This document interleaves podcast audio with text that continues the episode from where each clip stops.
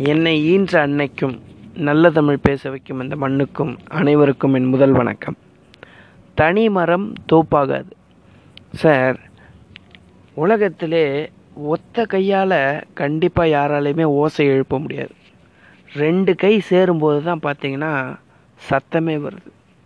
அப்போ எங்கேயுமே தனி மரம் எப்பயுமே தோப்பாகாது. நான் ரொம்ப நாளைக்கு இந்த காட்டுக்கு ராஜா சிங்கம் தான் சார் நினச்சிட்டு இருந்தேன். ஆனால் இந்த காட்டில் உள்ள தனியாக இருக்கிற சிங்கத்தை காட்டு எருமையே தன்னுடைய கொம்பால் அடித்து கொன்ன வீடியோலாம் நம்ம நிறைய பேர் வலைதளத்தில் பார்த்துருப்போம். இப்போ சொல்லுங்கள் காட்டுக்கு ராஜா சிங்கங்களா? கண்டிப்பாக கிடையாது. இந்த சிங்கம் கூட்டமாக போகிறப்ப யானையை அடித்து சாப்பிட்ற அளவுக்கு பலம்லாம் அதுக்கு வந்திருக்கு. யானையை அடித்து சாப்பிட்ருக்கு சிங்கம். அப்போ கூட்டமாக போகிற போது மட்டும்தான் அதனுடைய பலத்தையே காமிக்க முடியுது. இப்போ காட்டுக்கு ராஜாவாக இருக்கிற சிங்கமே கூட்டமாக போகிறப்ப தான் தன்னுடைய பலத்தையே காமிக்க முடியுதுன்னா தனி மரம் எப்பயுமே தோப்பாகாது. இப்படி தனி மரம் தோப்பாகாது கூட்டு முயற்சி தான் எல்லாருடைய வாழ்க்கையிலையும் வெற்றியை தரும் அப்படின்னு நம்ம பேசிக்கிட்டே இருக்கும்போது கூட்டு சேர்ந்தால் கூட வாழ்க்கையில் நிறைய பிரச்சனை வர்றது உண்டு எப்படின்னு சேர்த்து கேட்டிங்கன்னா ஒரு இங்கிலீஷில் ஒரு சென்டென்ஸ் எப்படி சொல்லுவாங்க? One Indian brain is equal to ten Japanese brain அப்படின்னு சொல்கிறாங்க ஒரு இந்தியரோட மூளை மூளை பத்து ஜப்பானுடைய மூளைக்கு சமம் அப்படின்னு சொல்கிறாங்க பத்து இந்தியரோட மூளை ஒரு ஜப்பானுடைய மூளைக்கு சமம் அப்படின்னு சொல்கிறாங்க அது எப்படி குறைஞ்சது அப்படின்னு கேட்டிங்கன்னா பத்து பேர் ஒன்றா சேர்றப்ப அதில் இருக்கிற ஒரு ஆள் அந்த கூட்டத்தையே வந்து கலைக்கிற மாதிரி திசை திருப்புற மாதிரி நிறைய விஷயங்களை பண்ணி அந்த கூட்டு முயற்சியே கெடுக்கிற மாதிரி நிறைய பேர் பண்ணி விட்டுறாங்க. அப்போ ஒரு ப்ராஜெக்டாக இருக்கட்டும் ஒரு டீமாக இருக்கட்டும் ஃபோர் ஆர் டெக்னிக் அப்படின்ற ஒரு டெக்னிக் ஃபாலோ பண்ணாங்கன்னா அந்த கூட்டு முயற்சி கண்டிப்பாக வெற்றி பெறும் அப்படின்னு சொல்கிறாங்க அந்த ஃபோர் ஆர் டெக்னிக் என்னன்னு கேட்டிங்கன்னா நமக்கு சீட்டு விளையாட தெரிஞ்சதுன்னு வைங்க. இந்த ஃபோர் ஆர் டெக்னிக் என்னன்னு ஈஸியாக தெரிஞ்சிடும் இந்த சீட்டு விளையாடுறப்ப பதிமூணு கார்டு நம்ம கையில் கொடுக்குறாங்க.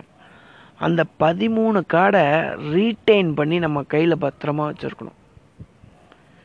இப்போ ரீட்டைன் பண்ண தெரிஞ்சிச்சுன்னு வச்சுக்கோங்களேன் கட்டிலேருந்து ஒரு கார்டை நம்ம ரிசீவ் பண்ண போகிறோம் அடுத்து. இந்த ரிசீவ் பண்ணக்கூடிய கார்டு கரெக்டான கார்டா தேவைப்படுற கார்டான்னு பார்க்கணும். இந்த கார்டு தேவைப்பட்டுச்சுன்னா உள்ளே வச்சுட்டு தேவையில்லாத கார்டை ரிஜெக்ட் பண்ணணும். இப்போ ரீட்டைன் பண்ணிட்டோம் ரிசீவ் பண்ணிட்டோம் ரிஜெக்ட்டும் கரெக்டாக பண்ணிடுவோம் எல்லாருமே. ஆனால் ஒன்று மட்டும் கரெக்டாக பண்ணலைன்னா நம்மளால் ஜெயிக்க முடியாது சீட்டு கட்டில். அது என்னன்னு கேட்டிங்கன்னா ரீஅரேஞ்ச் இந்த ரீஅரேஞ்ச் பண்ண தெரியாதவங்க நிறைய பேர் இந்த சீட்டு கட்டில் ரம்மியே சேர்ந்துருந்தா கூட அதை ஜெயிக்க முடியாமல் அடிக்க அடிக்காமல் வச்சுருந்துருப்பாங்க. இப்போ ஒரு டீமில் கூட இதை எடுத்து பாருங்கள் பத்து பேரை நம்ம கரெக்டாக ரீட்டைன் பண்ணணும். யாராவது ஒரு ஆள் புதுசாக வந்தாங்கன்னா அவங்கள கரெக்டாக ரிசீவ் பண்ணணும். இந்த கூட்டத்தையே கெடுக்கிற மாதிரி யாராவது ஒருத்தங்க இருந்தாங்கன்னா அவங்கள ரிஜெக்ட் பண்ணணும். ரிஜெக்ட் பண்ணிவிட்டு யார் யாருக்கு என்னென்ன வேலை எந்தெந்த இடத்துல அவங்க ஸ்ட்ராங்குன்றதை நம்ம ரீஅரேஞ்ச் பண்ணோம்னா ஒரு கூட்டு முயற்சி கூட வெற்றி பெறுறதுக்கு இந்த டெக்னிக்கை ஃபாலோ பண்ணலாம் அப்படின்னு சொல்கிறாங்க அப்போ வாழ்க்கையில் வந்து கூட்டு முயற்சியில் வந்து தோல்வியும் நிறைய ஏற்படும்.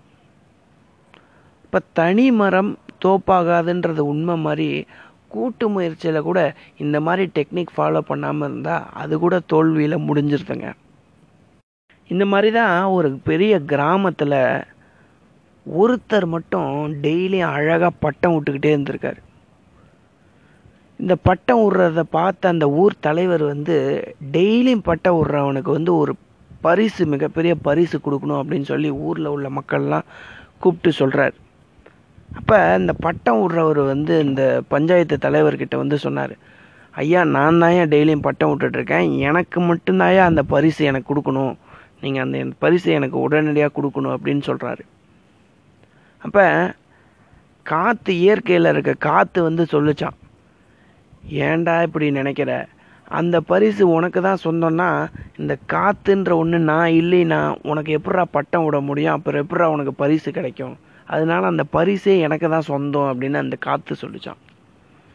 உடனே இந்த பட்டம் சொல்லிச்சான் டேய் காற்று என்னடா பொல்லாத காற்று காற்றே இருந்தால் கூட இந்த பட்டம் ஆகிய நான் வந்து மேலே அழகாக பறக்கிறதுனால தான் எல்லார் கண்ணுக்கும் தெரிகிறேன் அதனால் அந்த பட்டம் எனக்கு அந்த பட்டம் பறக்கிற எனக்கு தான் பரிசு வேணும் அப்படின்னு அந்த பட்டம் சொல்லிச்சான். இப்போ இப்படி சொல்லும்போது தான் அந்த மனுஷனுக்கே தெரியுதான். காற்று இல்லைன்னா இந்த பட்டம் இல்லைன்னா நம்மளால் இந்த பரிசு கூட வாங்க முடியாது. அதனால இந்த நம்மளோட பரிசுக்கு இவங்களும் சேர்ந்து தான் பரிசு கொண்டாடக்கூடியவங்க அப்படின்றத அவன் அன்னைக்கு தான் புரிஞ்சுக்கிறானான் தனி மரம் தோப்பாகாதுன்ற விஷயத்த அந்த மனுஷனே அன்னைக்கு தான் புரிஞ்சுக்கிறாங்க அப்படின்னு சொல்கிறாங்க அப்போ வள்ளுவர் இதுக்கு எப்படி சொல்கிறாரு அப்படின்னு நான் யோசித்து பார்த்தப்ப எப்படி தெரியுங்களா சொல்கிறாரு காக்கை கரவா கரைந்துண்ணும் ஆக்கமும் அன்னநீரார்க்கே உள அப்படின்றாரு. இந்த காக்கா என்ன பண்ணுமா?